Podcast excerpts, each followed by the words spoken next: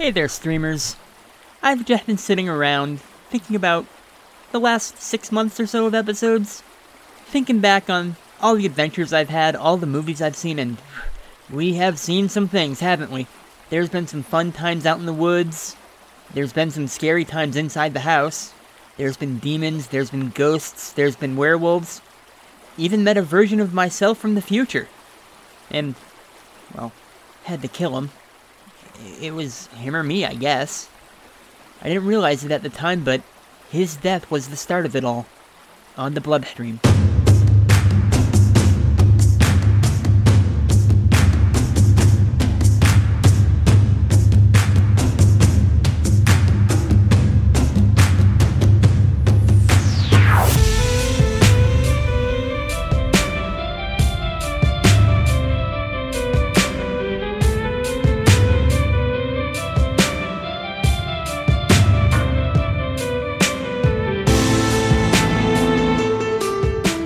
Aboard, streamers. You are listening to episode 34 of The Bloodstream. I am your host, Jason Gray, and this is the show where I take a deep dive into the recesses of Amazon, Netflix, whatever you got, and I come back up from the depths with some random movie that caught my eye, be it treasure or trash. This week I reeled in a little movie called Soulfray. It's a bit of your typical monster movie on a budget. I'm just gonna get right to it and get right to the synopsis straight off of Amazon. Five young adults suddenly find themselves hunted by a malevolent entity and must pull together to survive until dawn. And let me tell you, that is the most accurate synopsis I have read for a movie on this show in like the last month. And let me tell you, it is refreshing to have something that accurate and I don't have to go into my version of what the actual story is. Since everything's going smoothly so far, I am just gonna dive right in, play the trailer, and I'll be right back.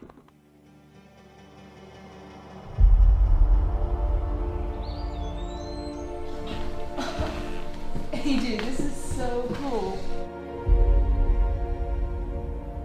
You are here to cleanse yourself of that girl, not mope around and wonder what you could have said or done differently.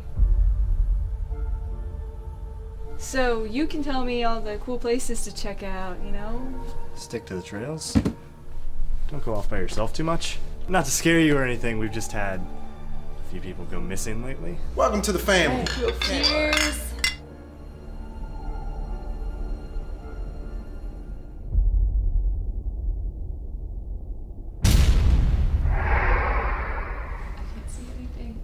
What is that noise?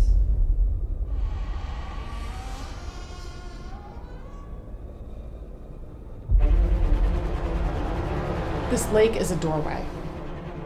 Something is getting through from the other side. Something that shouldn't be here. Hey!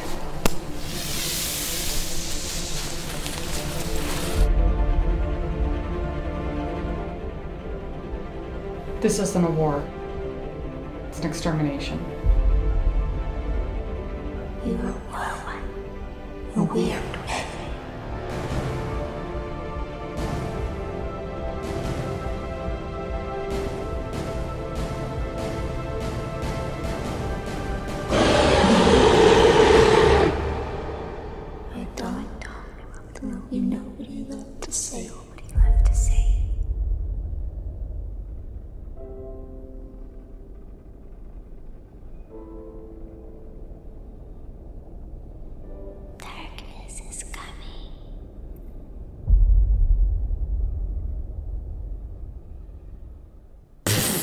Right out the gate, the movie tries throwing out that quote from Stephen King about how everyone has monsters inside them. Yeah, you're trying a little too hard to give your movie some gravitas. I'm not sure it works. But really, my quibble here is minor, and we're soon watching the actual movie, and we see some guy floating in the lake, struggling to stay afloat as he starts to drown, and his sister rushes over. She holds on to him as best she can, urging Danny to grab onto the dock and pull himself out. Because let me tell you, this is a pretty big guy, and if he goes down, he is easily going to be dragging his sister with him. And faster than you can say, Fly, you fools! Danny lets go of the dock and his sister and is engulfed by the water. Claire gives a bit of a voiceover and declares that his death started it all. Well, yeah, including the start of the movie. After the credits, we meet another group of people as they're driving off into the woods, and they wake up Mike in the back seat, to set up the plot, and they do it a lot better than I can, so I'm just gonna cut to the first clip. Wake up, sleepyhead. We're almost there. Lake Meriton. Most quietest, calmest, overall peacefulest place in West Virginia. You woke me up to look at trees. Not just any trees, Mike. Evergreens. Wow. Cheer up, Mike. After all, this whole trip is about you. See, now you say that, but I actually would have been just as happy alone in my bedroom, at home, shades drawn, sitting in the dark. See? And that's exactly why we're here.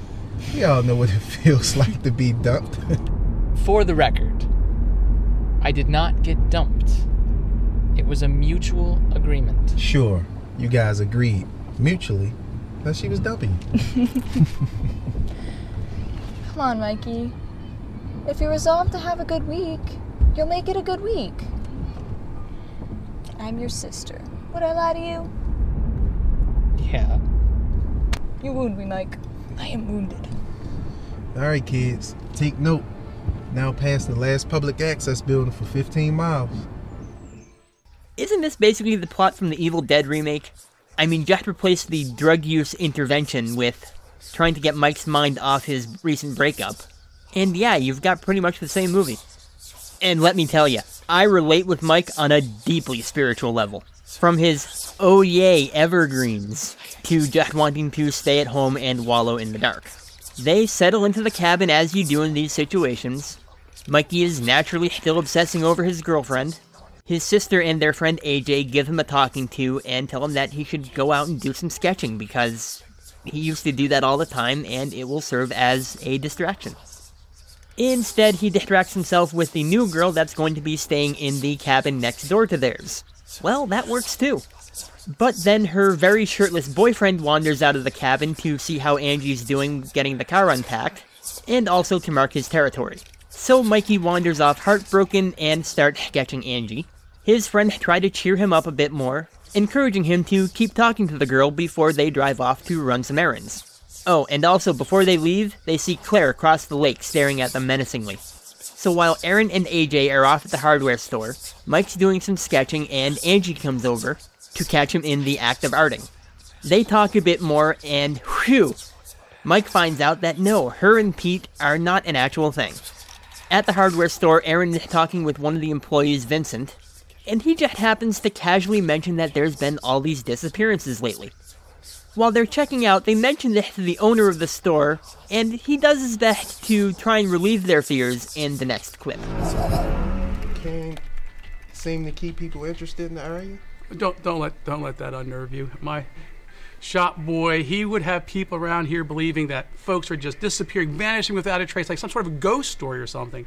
Simple truth is, it's pretty common around tourist season. People come and they they see the beautiful scenery and they see our quaint, quiet little town. They say to themselves, "I think I'm going to settle down here." Seasons come, seasons change. People do too, and come winter, all of a sudden they remember, "I've got something big to do back in this city." and poof, just like that, they're gone. So, uh, that's your theory? Big ol' Taurus? That or Bigfoot. Bigfoot. Hey, mind if I ask you a question? So go ahead, shoot. We have a cabin right on the lake. Belonged to my grandfather, Walter Gravewaters. Oh yeah, And right across from us is this lonely looking house. the Lockwood House. Yeah. Does anyone live there? I could have swore I seen a girl checking us out when we pulled in. Yeah, that was just Claire. Poor Claire. Used to live there with her folks and her brother. Uh, it's just her there now. They moved away? Her folks did. Yeah, they tried like crazy to get her to move away with them, but uh, she was adamant about staying put. Um, bought the place right out from under them. And the brother? He drowned about two years ago now. It's right about that time that Claire lost it. We used to see her around town all the time, just smiling all the time, just just happy all the time. But but then, oh my gosh, after the accident, she just doesn't come out of the house at all. Just to just to come to stock up on food and lighter fluid. She feels bad about it. She really does. Uh, she was there when he fell into the lake. We cut back to Mike and Angela as she's filling him in on how she is and yet isn't with Pete. It's your typical girl stuck in a relationship with the bad boy kind of idea. She's realized she wants to do better with her life and relationship choices, but she hasn't quite managed to escape from Pete just yet. Beneath this playful exterior you see, really just lies an emotionally damaged woman with a lot of scarring underneath. Uh, this was written by a dude, wasn't it? That sounds straight out of the Manic Pixie Dream Girl playbook. From there, the movie remembers it actually has a horror plot to deal with, and we cut to Claire in her basement or something, hearing voices talking to her. It's a foreign language, I think Latin, but don't quote me on that. Later that night, back at the hardware store, Vincent is still milling around doing whatever as they get ready to close up. His boss comes along, tells him, you know, finish up for the day and head home, take a couple days off. But then he Columbos Vincent with, oh wait, one more thing, and he goes all black eyed and mummy mouthed on us, with an inhuman void of a screech that just keeps going and going. This is both horrifying and hilarious at the same time. We cut away before we see anything interesting happen, and we check in ever so briefly with Pete and his dude bros asking how things are going with Angela. The only thing really of note here is reminding you that these guys exist, and we briefly see a creepy woman standing outside the window staring at them with deep sunken eyes. Probably related to whatever's going down at the hardware store. But then fortunately it's back to Mike and friends with Angela in tow, as she's inducted into the group, and because I'm tired of talking, I'm just gonna drop in a clip where things get a little bit awkward. Thank you. So, Angela, you seem like a good woman. My boy sure does need one. No, no, no, no. You plan on marrying Mike? No. Man, you should. No. No. You still can't tie a necktie Stop. for shit. Stop. That's your job now. AJ. AJ. Oh, relax, Look, Mike. you're panicking her. Stop. We just having a little fun at your expense. and hers. Stop oh, okay, okay, all right, okay. Toast to the newest member of our little family, Angela O'Murphy, who to me doesn't look Irish at all. I'm just saying. Nice. Welcome to the family, Cabin 206. Cheers. Yeah. Thank you. Thank you. Happy to be here.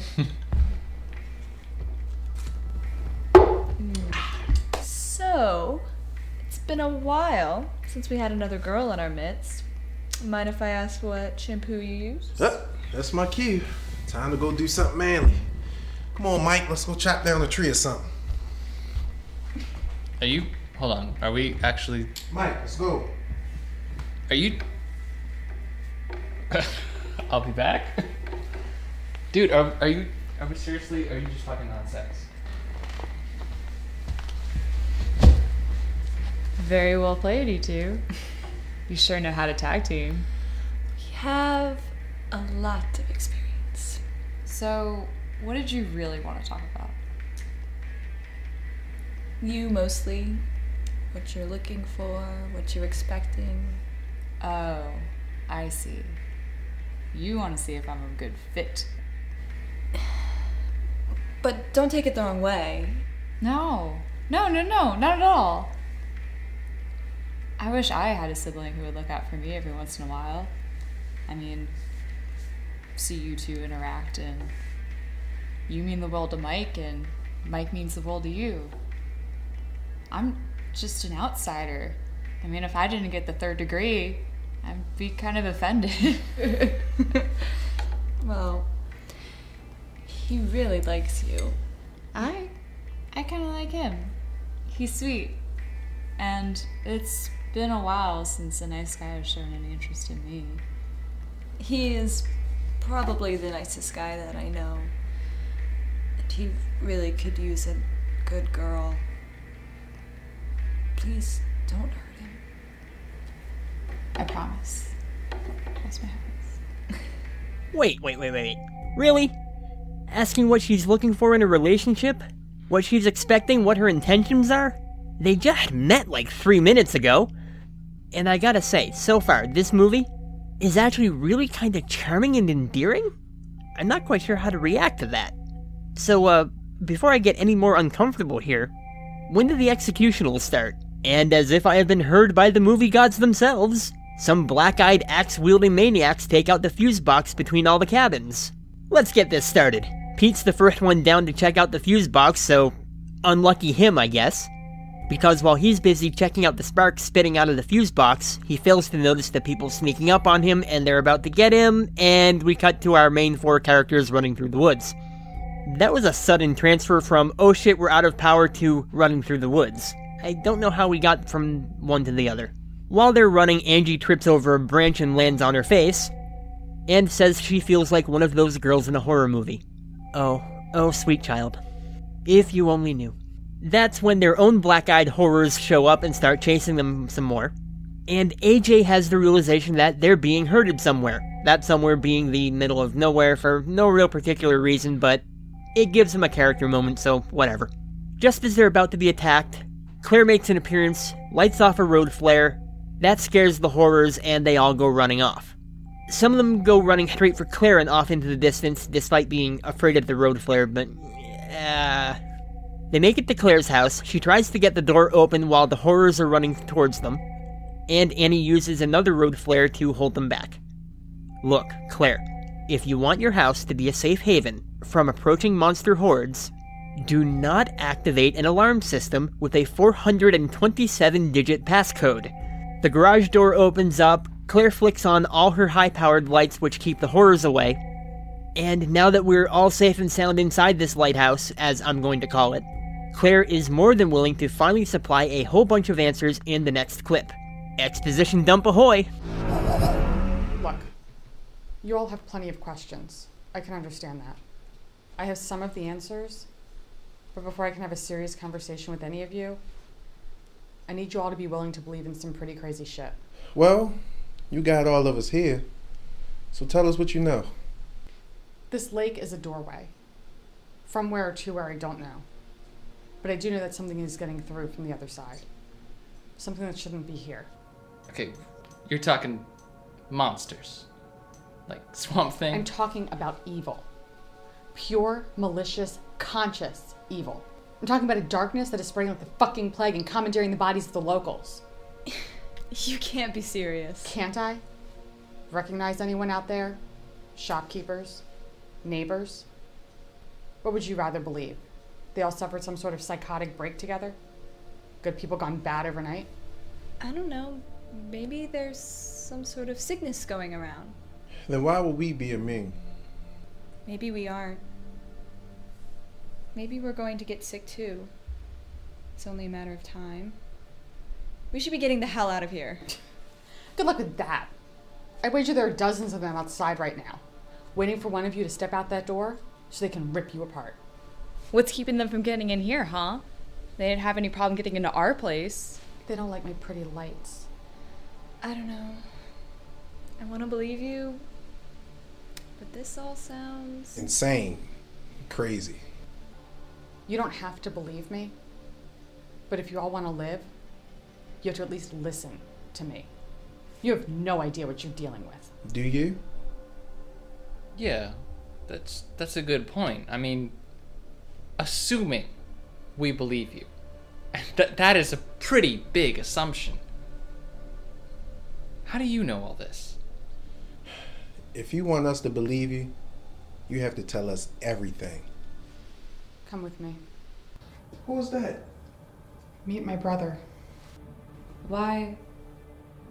Why is your brother chained to a chair? Because he's patient zero. If you have questions, feel free to ask. He has no reason to lie to you. He's going to kill us all anyway. Who? What are you? We are the darkness.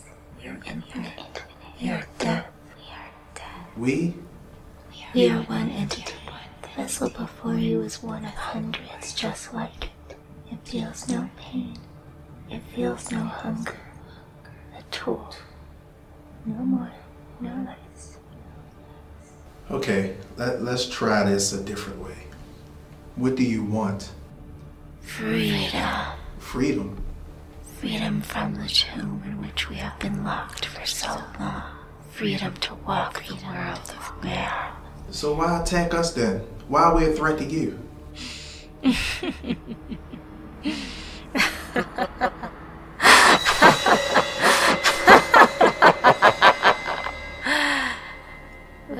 human, you are no threat to us. We simply use your flesh as a means to an end. They can only possess the dead.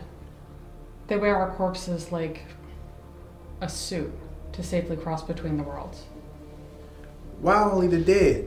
I mean, granted, I didn't see all 28 Exorcist movies, but isn't possession something that normally happens to the living? Your souls.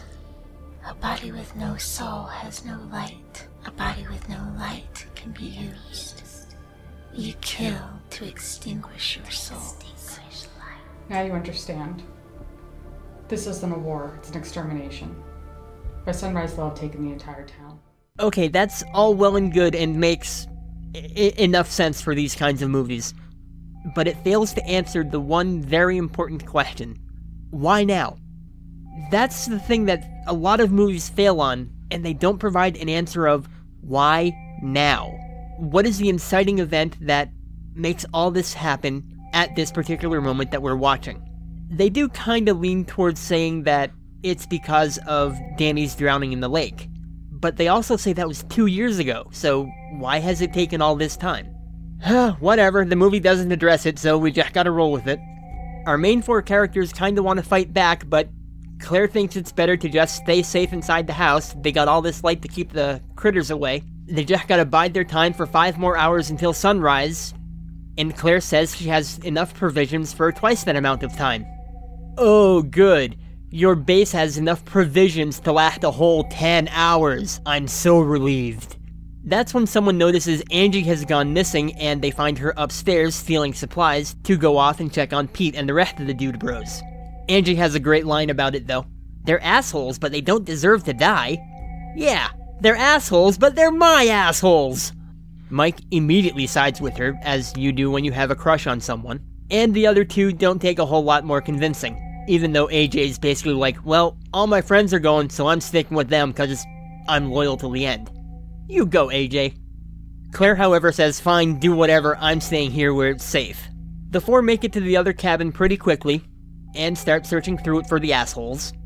And oops, suddenly Claire's there anyways because she figures they just took half her stuff, and if they die out here, she's never gonna get any of it back. Angie and Mike end up finding the bodies of the assholes, and Claire reminds them that dead bodies get possessed, which is when the dead bodies do exactly that and start banging on the basement door. Our heroes rig some shit up, run out of the house, and as the undead assholes try to follow them, they light off a spark and blow themselves up with a gas leak. AJ's driving the whole group away from Claire's house, saying he's had enough of this shit and is just driving straight to Canada until he can't drive no more. AJ, you're loyal as hell, and you're a man with a plan. I like you. Claire's pretty grumpy about all this, though. And as she's rambling on, I start to realize there's a flaw in all this logic. The horrors don't like sunlight, and apparently can't survive in it, so what's going to happen at daybreak? Tomorrow comes and the threat is over? Or will whatever this is possessing the people come back the very next night? Will Claire just sit around and hope to survive the next night and the next? Or is she going to go get help when the sun comes up? And then there's the other scenario of what happens if the horrors do get them. They kill them, they possess them, they become these creatures for the next few hours, the sun comes up, and what? They're all dead by dawn? It's kind of poorly defined and not a whole lot of logic going on here. Ah well, plot hole aside, Claire says the horrors aren't just going to let them leave, and something will stop them. The bridges will be out, the roads will be blocked. Something will happen, like, oh, Claire's car suddenly running out of gas. Do you mean to tell me that Little Miss Emergency Preparedness Kid had a car with barely any gas left in it? Or am I supposed to believe that while they were inside dealing with the undead assholes, there was another one of the horrors outside siphoning off gas? I mean, Claire doesn't seem like the type to be driving around on an almost empty tank of gas, so it clearly must have been one of the creatures, right? But if there was someone outside, why not attack them as they're running from the exploding cabin? Why even risk them getting away? Or does this evil entity have some magic fuel draining powers where it can just make the stuff disappear at the snap of a finger? Well, whatever.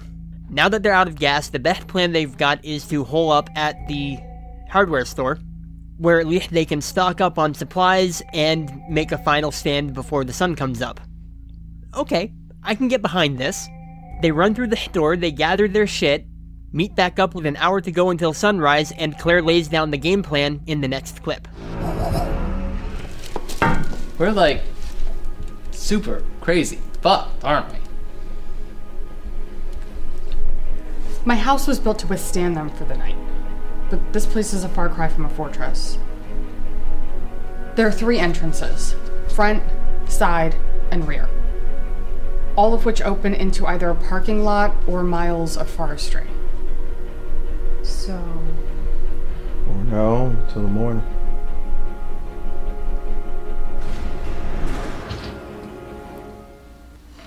Do we have a plan?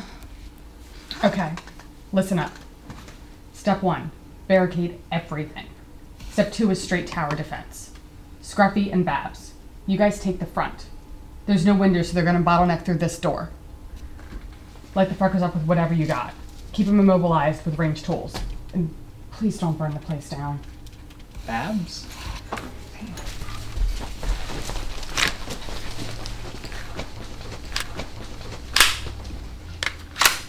Will that do any good? It won't kill him, but it'll slow him down. Alright, Rambo.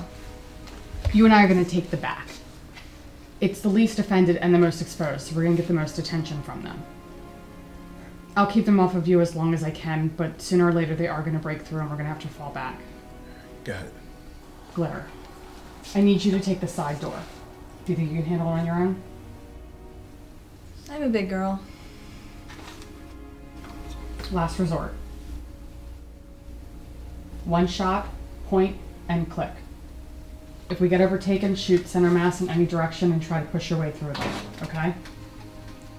Got it. So they do the things, they get ready to have their own personal battle at Helm's Deep, and wait for the horrors to come. And come they do. And continuing my noticing of major logic flaws in this movie, they use guns, but say they won't stop them, only slow the horrors down. Okay, that's fair.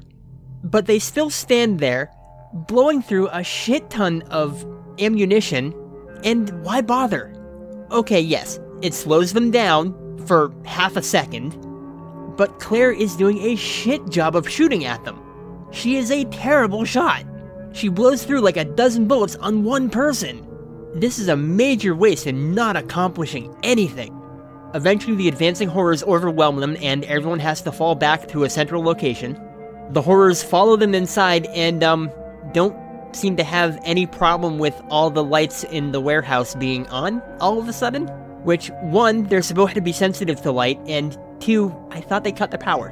But somehow, when you light off a flare, that still keeps them at bay. Anyways, things are looking pretty bleak, their supplies are almost down to nothing.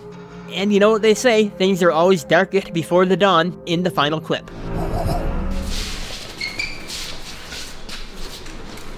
Well, hey guys. How'd you do? Last magazine left. Flares. How many of those we have left? Just burn the last one. I still have my shot. Save it.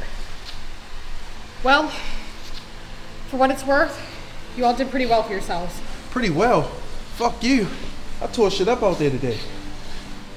Take out as many as you can. And just as it seems like they're done for, Claire notices something and starts shooting the tin roof of the warehouse, letting rays of sunlight stream down upon them like a shield. So great, they're now surrounded by a ring of sunlight, and that means they're safe until sunset, right?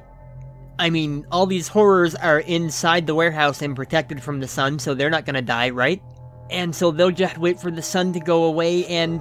And oh, why are they recoiling from the sunlight that's streaming straight down from the roof? Fuck logic at this point. after the horrors declare, This isn't over. They scamper off somewhere. Guys, where are you going? Are, you, you should run deeper into the warehouse, right? Where it's safe? Or. Wait, what? Why are you running outside? Into the sun! The thing that kills you! Stupid, stupid rat creatures! Once the horrors have run off into the sun, AJ proudly declares that they survived. That makes them heroes, and you didn't do jack or shit. You stopped not one single monster single handedly. All you did was not die during the night. I did that myself last night. But of course, once AJ proudly declares, hey, we're survivors, Aaron gets stabbed right in the back by one of the creatures that didn't run off into the sunlight for. I don't know. This one actually has a brain in its head? Oh, I guess it's Danny for some reason, which makes Claire rush at him. AJ joins in, and both of them get tossed aside like they're sacks of wheat. I'd ask how Danny escaped, but at this point, whatever. Danny gets blasted with their last flare gun shot, and he somehow dies both in a spectacular fashion because of fire, and in the lamest way possible because they don't actually show it, and instead we just watch his shadow flailing on the wall. Erin dies from her wound, and the movie could and should be over with at this point. But it drags on for a little while longer, with the four remaining survivors deciding they should pair off and split up. For safety, I guess? They seem to work really well together as a group. And also, they can never go home again or see their families? But why? The movie absolutely refuses to end at this point, while everyone sits around in their cars and chats for a bit, before finally driving off and the movie does the right thing and the credits roll. And that was, uh, Soul Fray, everyone. Like I said earlier, this movie actually has a lot of charm to it, and is weirdly sweet and endearing at times. And I genuinely like all the main characters, at least once they remembered how to act. It was a bit rough going at the start. But the movie actually managed to make me care about most of them. Soul Fray is way better at developing characters than its plot. The characters easily carry the movie and make it an enjoyable ride. But man, those logic flaws add up after a while. And the plot ultimately going nowhere really drags it down for me. The movie is either too long and could have been cut down a bit, or it could have been expanded just a little bit to give us more plot, explanation, and have a few things thought through a little bit better. Or something. The movie is half assed in the ideas department. I don't think they really cared that much about working through all the logic of this and instead just wanted to have a fun horror adventure run through the woods, last stand kind of deal. And that's fair, it works, but when you sit around and start thinking about the movie, the wheels start coming off the bus. And okay, sure, this movie is far from terrible.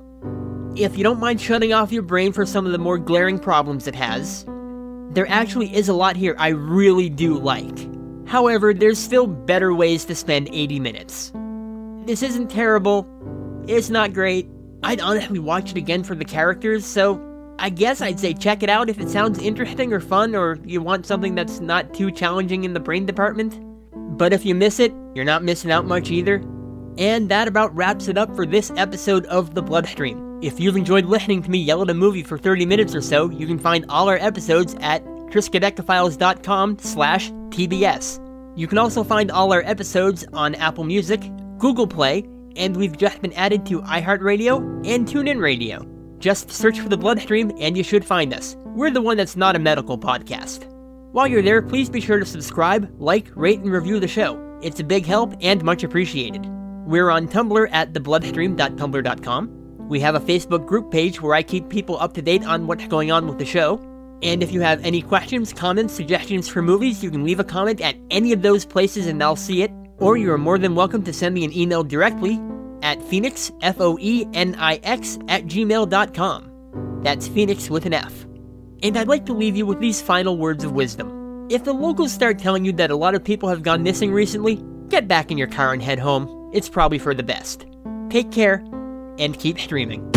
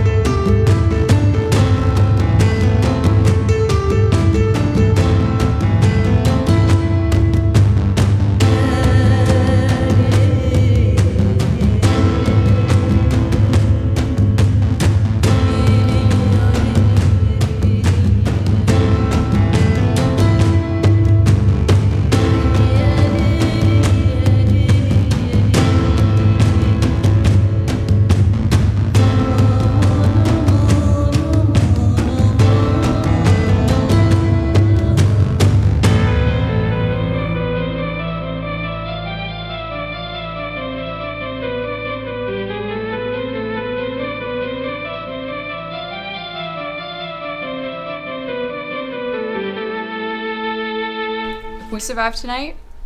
We should have sex.